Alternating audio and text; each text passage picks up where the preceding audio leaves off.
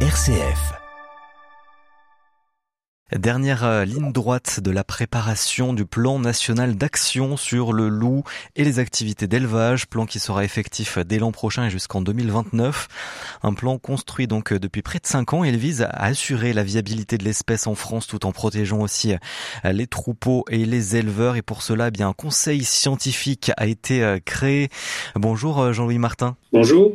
Vous êtes donc directeur de recherche émérite au CNRS, donc spécialiste écologue, donc sur euh, sur le vivant, sur l'écologie, et, vous avez donc travaillé sur le loup puisque vous êtes membre de ce conseil scientifique.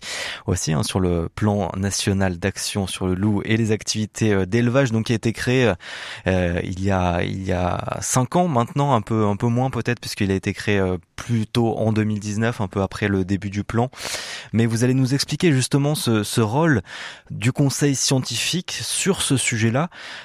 il est le, lequel? Quel est votre rôle à vous là depuis depuis près de cinq ans? Donc le, rôle d'un conseil scientifique, comme le nom l'indique, c'est de donner conseil. Hein. Il n'a pas de rôle prescriptif. Donc c'est un conseil qui est euh, sous la responsabilité du préfet Selé, qui euh, regroupe une quinzaine de membres. Et dans ces membres, il y a un grand nombre de disciplines qui sont représentées, qui ont, donc, qui ont un lien avec euh, les problèmes liés à la présence des loups et leurs impacts sur les activités d'élevage. Donc on a des sociologues, on a des gens qui sont des spécialistes de, de l'élevage, euh, chercheurs à l'INRAE, des spécialistes euh, donc euh, des prédateurs, hein, donc un collègue norvégien et un collègue des États-Unis qui sont donc dans ce conseil. Moi-même, donc, je m'intéresse plutôt aux interactions des espèces dans les communautés vivantes, donc, donc le loup, loup fait partie.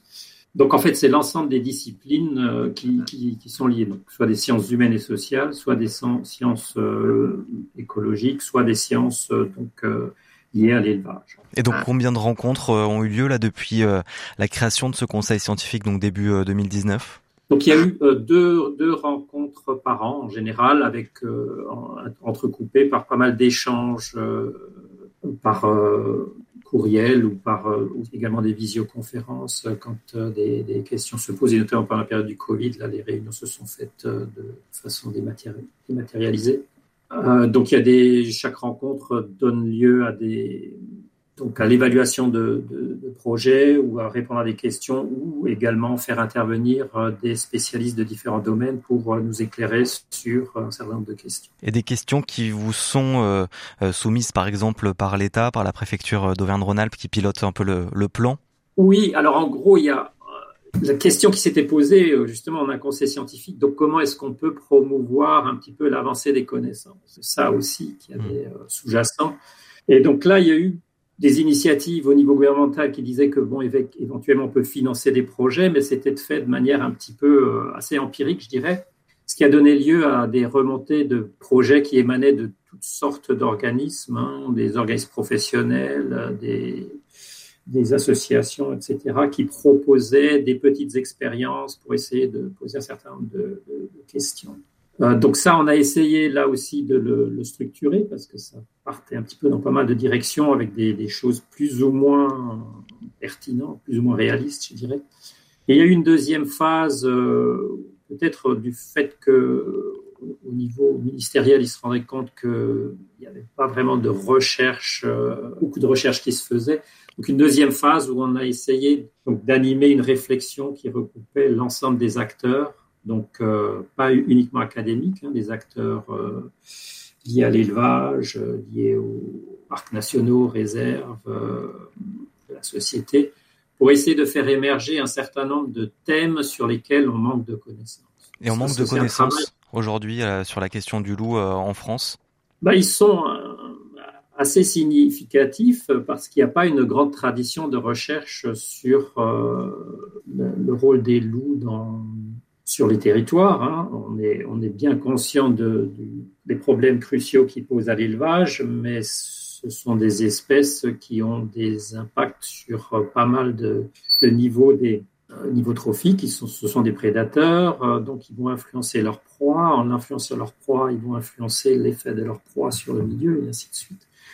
Donc des choses assez complexes qui ne faisaient pas partie un petit peu des, traditions de recherche en France pour une raison déjà bien simple, c'est que nous avions réussi à nous débarrasser de l'ensemble des prédateurs au cours du XXe siècle. Donc il y avait, il y avait ça. Il y a, par contre, il y a pas mal de connaissances euh, à, l'international et certains de nos collègues travaillaient avec des équipes, que ce soit en Italie ou que ce soit en Suède, en Scandinavie ou euh, en Amérique du Nord, où ces espèces sont, étaient toujours présentes mais il n'y avait pas vraiment de, tradition forte.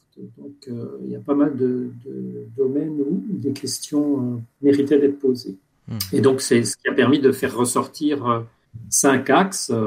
donc, dont un des axes est le fonctionnement des écosystèmes avec des loups, ce que je venais d'évoquer, c'est quel rôle, quel quel rôle positif euh, du point de vue humain ou, du, négatif euh, du point de vue humain euh, peuvent jouer les loups dans, nos milieux. Alors pour les rôles négatifs, on est malheureusement assez bien placé pour, pour les percevoir puisqu'ils ils ont des effets très négatifs, à la fois matériels et psychologiques, sur les activités d'élevage, parce que c'est quand même une expérience assez violente de, de retrouver un certain nombre de ces animaux euh, soit morts, soit grièvement blessés euh, le matin. Mais on sait aussi que les loups ont d'autres euh, interactions avec leur milieu. Ils consomment des proies, comme je le disais.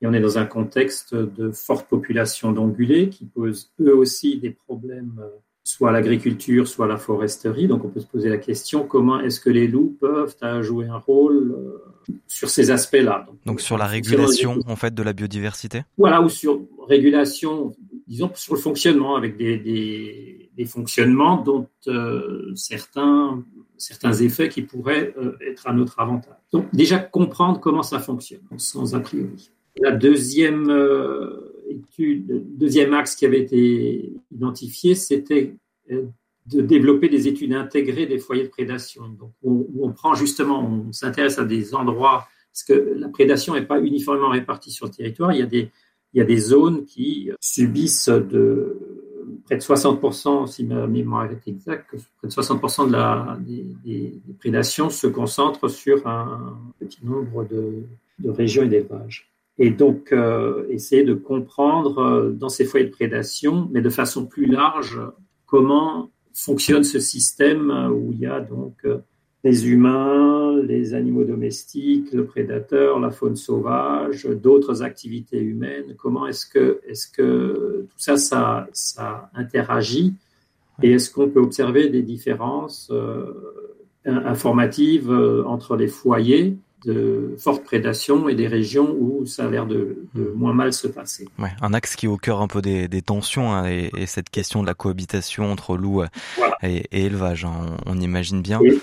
Jean-Louis Martin, on va continuer d'en parler avec vous si vous le voulez bien et développer euh, les trois autres axes et puis aussi euh, tous les projets, les initiatives, les propositions aussi de, de ce conseil euh, scientifique.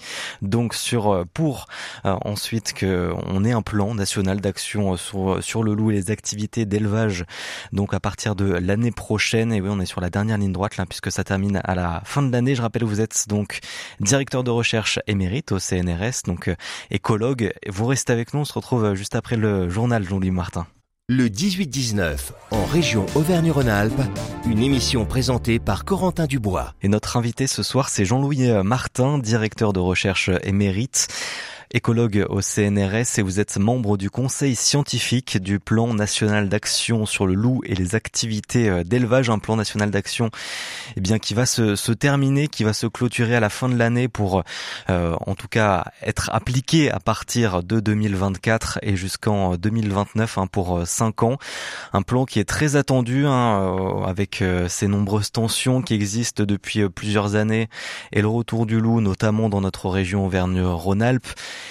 et cette tension qui existe entre les élevages et bien sûr euh, ce loup. Vous avez commencé à nous en parler un, petit peu, Jean-Louis Martin, notamment sur les cinq axes euh, sur lesquels vous travaillez au sein du conseil euh, scientifique. Donc le, loup, on va dire, et ses conséquences, qu'elles soient positives ou négatives sur l'écosystème, sur la biodiversité. Et puis ce, deuxième axe aussi un plus au cœur des tensions entre la cohabitation entre élevage et le loup. Il y a donc il y a troisième, il y a trois autres axes encore sur lesquels vous avez travaillé, Jean-Louis Martin? Oui, donc c'est, je précise que c'est, ce travail effectivement était un travail collectif hein, qui, hmm. qui, mettait euh, ensemble l'ensemble des, des, acteurs et je dois dire ici que ça s'est fait de, de, de, façon extrêmement constructive, euh, ce qui montre bien que même sur un sujet aussi difficile, on peut réunir des gens dont les intérêts sont très divergents, mais qui essayent de se mettre d'accord sur un, de trouver des, des, réponses à un problème que tout le monde partage euh, et un objectif commun qui est effectivement cet objectif mmh. commun. Et c'est le, le, but de ces, normalement le, de ces plans nationaux d'action, c'est de réduire euh, l'impact des loups sur l'élevage. C'est vraiment ça l'objectif euh, il faut toujours euh, bien se le rappeler. donc, le, oui, il y avait effectivement de, d'autres axes qui concernaient l'effet des tirs euh, létaux et des farouchements. Et ça, c'est un prolongement d'un travail de recherche qui avait été fait, donc qui avait été suivi par le conseil scientifique, une thèse euh, par Oksana Grant sur euh, l'effet des tirs, où la question était de savoir est-ce que dans les secteurs où il y a eu des tirs létaux ou des tirs d'effarouchement, est-ce qu'à la suite de ces tirs, on observe des changements dans les niveaux de prédation? Est-ce qu'ils sont plus élevés, plus faibles? Ou est-ce qu'il ne, change pas Donc, euh, c'est un excellent travail, mais qui a montré justement que les réponses ne sont pas systématiques. Ça peut être aller dans un sens, dans l'autre, ou ne pas montrer de signature très très claire euh, sur l'effet de, de, ces tirs. Aujourd'hui, donc, on estime qu'il y a 921 individus, hein, c'est les derniers chiffres qu'on a, euh, qui ont été réalisés par l'Office français de la, la, biodiversité, avec une augmentation de 114% entre 2018 et, euh, et 2022. Donc, là aujourd'hui, on estime que la population euh, n'est plus en danger, la population de, de loups n'est plus en danger sur le territoire. Euh, non, en termes numériques, elle n'est pas en danger, sauf s'il y a des actions beaucoup plus radicales qui soient mises en place. Hein. Justement. On a réussi à éliminer ces espèces euh, à l'échelle de continent. Euh, on a toujours les moyens de le faire, je pense. Mais justement, quelle est la limite euh, un peu pour considérer une espèce en danger? Par exemple, le loup sur notre territoire en France, sur 921 individus. Après, il faut. Bon, moi, je suis pas spécialiste de la démographie, mais ce qu'il faut voir, pour l'instant, on a un peu moins de 1000 individus, mais la question, l'unité fonctionnelle en termes de démographie, c'est les meutes installées. Donc il y a quand même pas mal d'individus qui sont des individus en front de colonisation qui, euh, qui souvent n'ont pas vraiment d'avenir euh, puisqu'on on les voit et puis ensuite il ne se passe plus rien. Pourquoi ils ont disparu? Parce qu'ils sont allés ailleurs ou parce qu'on les a arrêtés? Je ne peux pas savoir. Mais c'est le nombre de meutes. Donc en fait, il faudrait raisonner en termes de nombre de meutes. Euh, et donc euh, c'est ça un petit peu qui qui détermine la, démographie. Mais c'est clair qu'on a une, euh, démographie positive puisque le nombre de meutes euh, augmente quand même. Et donc, on a une dynamique qui est euh, positive pour cette espèce. Donc, ce qui avait été raisonné dans un contexte de dynamique, donc à travers un, travail de recherche qui avait été commandité par le ministère, c'est donc la question qui était posée, c'est quand si on, est obligé de faire de tir, euh, quel est le niveau de prélèvement qui est possible, enfin qui ne menace pas euh, la pérennité d'une population? Donc là, les travaux qui ont été faits par mes collègues ont montré ou ont suggéré que tant qu'on dépassait pas un seuil de 19-20%, on était en deçà de ce qu'une de cette espèce pouvait supporter en tenant compte de sa capacité à se reproduire. Donc sur 1000 loups, ça correspond à 200 loups à, à peu près. Oui, donc c'est en fait le raisonnement qui le raisonnement qui avait été fait par les chercheurs, c'était de dire tant qu'on tant qu'on reste en deçà de cette limite, euh, on est en, en, dessous de cette limite, on, on, on, est dans une zone de confiance. Alors euh, une, une gestion euh, parcimonieuse aurait pu suggérer que bah, on, va, on va en rester à 10-12% pour avoir une marge de sécurité. Oui. Mais là, bon, les, la situation était telle qu'en fait, le choix qui a été fait, c'est de se mettre tout de suite euh, au niveau de, du prélèvement euh, maximum qui avait été suggéré par ce, par ce travail.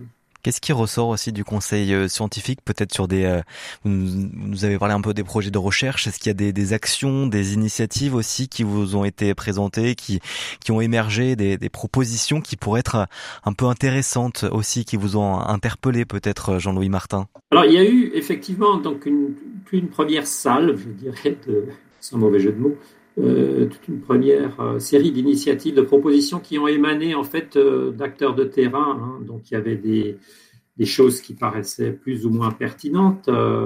donc il y, avait eu une initiative, parce qu'à un moment donné, il y avait pas mal d'agitation autour de est-ce que les loups qu'on fréquente sont hybrides ou pas. Et donc, il y a eu un travail avec des génétiques qui a, qui a donné lieu pas mal de, de, discussions, de prises de position, mais qui finalement, donc, a, ça, ça s'est calmé. Euh, par contre, il y a eu euh, des projets qui cherchaient à voir si on pouvait utiliser ce qu'on appelle euh, des phéromones euh, apaisantes des moutons, en anglais Sheep Appeasing Pheromones, avec l'acronyme SAP, où l'idée était d'exposer de, ces, ces animaux à ces phéromones pour qu'ils aient un tempérament plus calme et que ça, ça permette de réduire les stress, euh, les stress post-traumatiques après une attaque. Bon, ça n'a pas, ça pas soulevé un enthousiasme euh, très élevé. Il y avait aussi des, des, projets qui cherchaient à, voir s'il existait des produits euh, qui qu'on mettrait donc dont on équiperait les moutons et qui s'ils sont attaqués par un loup ça, il y a une capsule qui se rompt et c'est un produit émétique donc qui fait vomir. Bon, euh, là aussi, euh, c'était pas très convaincant, je dirais. Il y a eu par contre des, des choses euh, qui ont donné lieu à des expérimentations euh, qui, avaient, qui semblaient plus euh, prometteuses avec mélanger au troupeau des vaches de protection de type Érins, euh, qui semble-t-il euh, ont une bonne capacité, un peu comme les chiens de protection, euh, à avoir un effet négatif sur les loups. Et donc, en ce moment, au moment où on parle là, donc j'ai un ensemble d'acteurs, chefs de la recherche et de leurs collaborateurs dans, dans, le monde non académique, qui sont en train de plancher pour proposer des projets de recherche qui seront évalués dans le cours de l'été, de l'automne pour euh, donc ensuite euh, se mettre en place avec euh, l'espoir quand même, qu'on a répété de multiples fois, que l'État soit capable de mettre en place les moyens à la hauteur de ses ambitions. Je sais qu'il y aura très probablement un projet qui va prolonger ce travail et élargir ce travail autour des tirs létaux. Et il y aura certainement aussi des projets qui vont essayer de mieux comprendre euh, comment les loups s'inscrivent dans l'écosystème et, comment, en fonction de leur manière de s'inscrire dans un écosystème, par exemple, s'il y a plus ou moins de, de proies sauvages, est-ce que ça, ça influence leur, euh, leur effet en tant que prédateur d'animaux domestiques? Mmh. et puis après, sur les activités humaines, il y a peut-être aussi des, des, des recherches euh, qui vont s'intéresser à, plein, d'aspects sociologiques. Il y, a plein de questions qui se posent aussi sur comment est-ce qu'on peut aider les, bergers, les éleveurs euh, à, à, supporter cette contrainte supplémentaire parce qu'elle est énorme et surtout que dans pas mal de situations, ce sont des professions qui, qui étaient déjà, euh, qui faisaient déjà face à de nombreux, nombreuses contraintes, ne serait-ce que les contraintes économiques. Euh, est-ce que, est-ce, est-ce que la société est prête à payer le travail euh, fourni par ces gens, le, les coûts de production?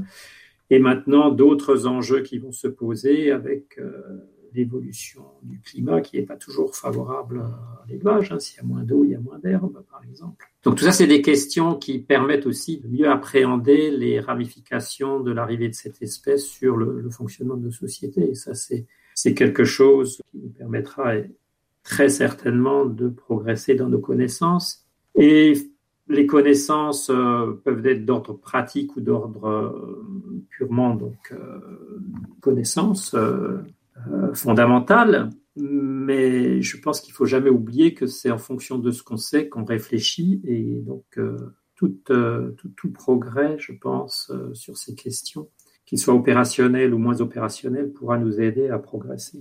Merci beaucoup, Jean-Louis Martin, d'avoir été avec nous. Je rappelle, vous êtes donc euh, directeur de recherche émérite au CNRS, écologue et donc membre du conseil scientifique du plan national d'action sur le loup et les activités d'élevage. Merci beaucoup d'avoir été avec nous.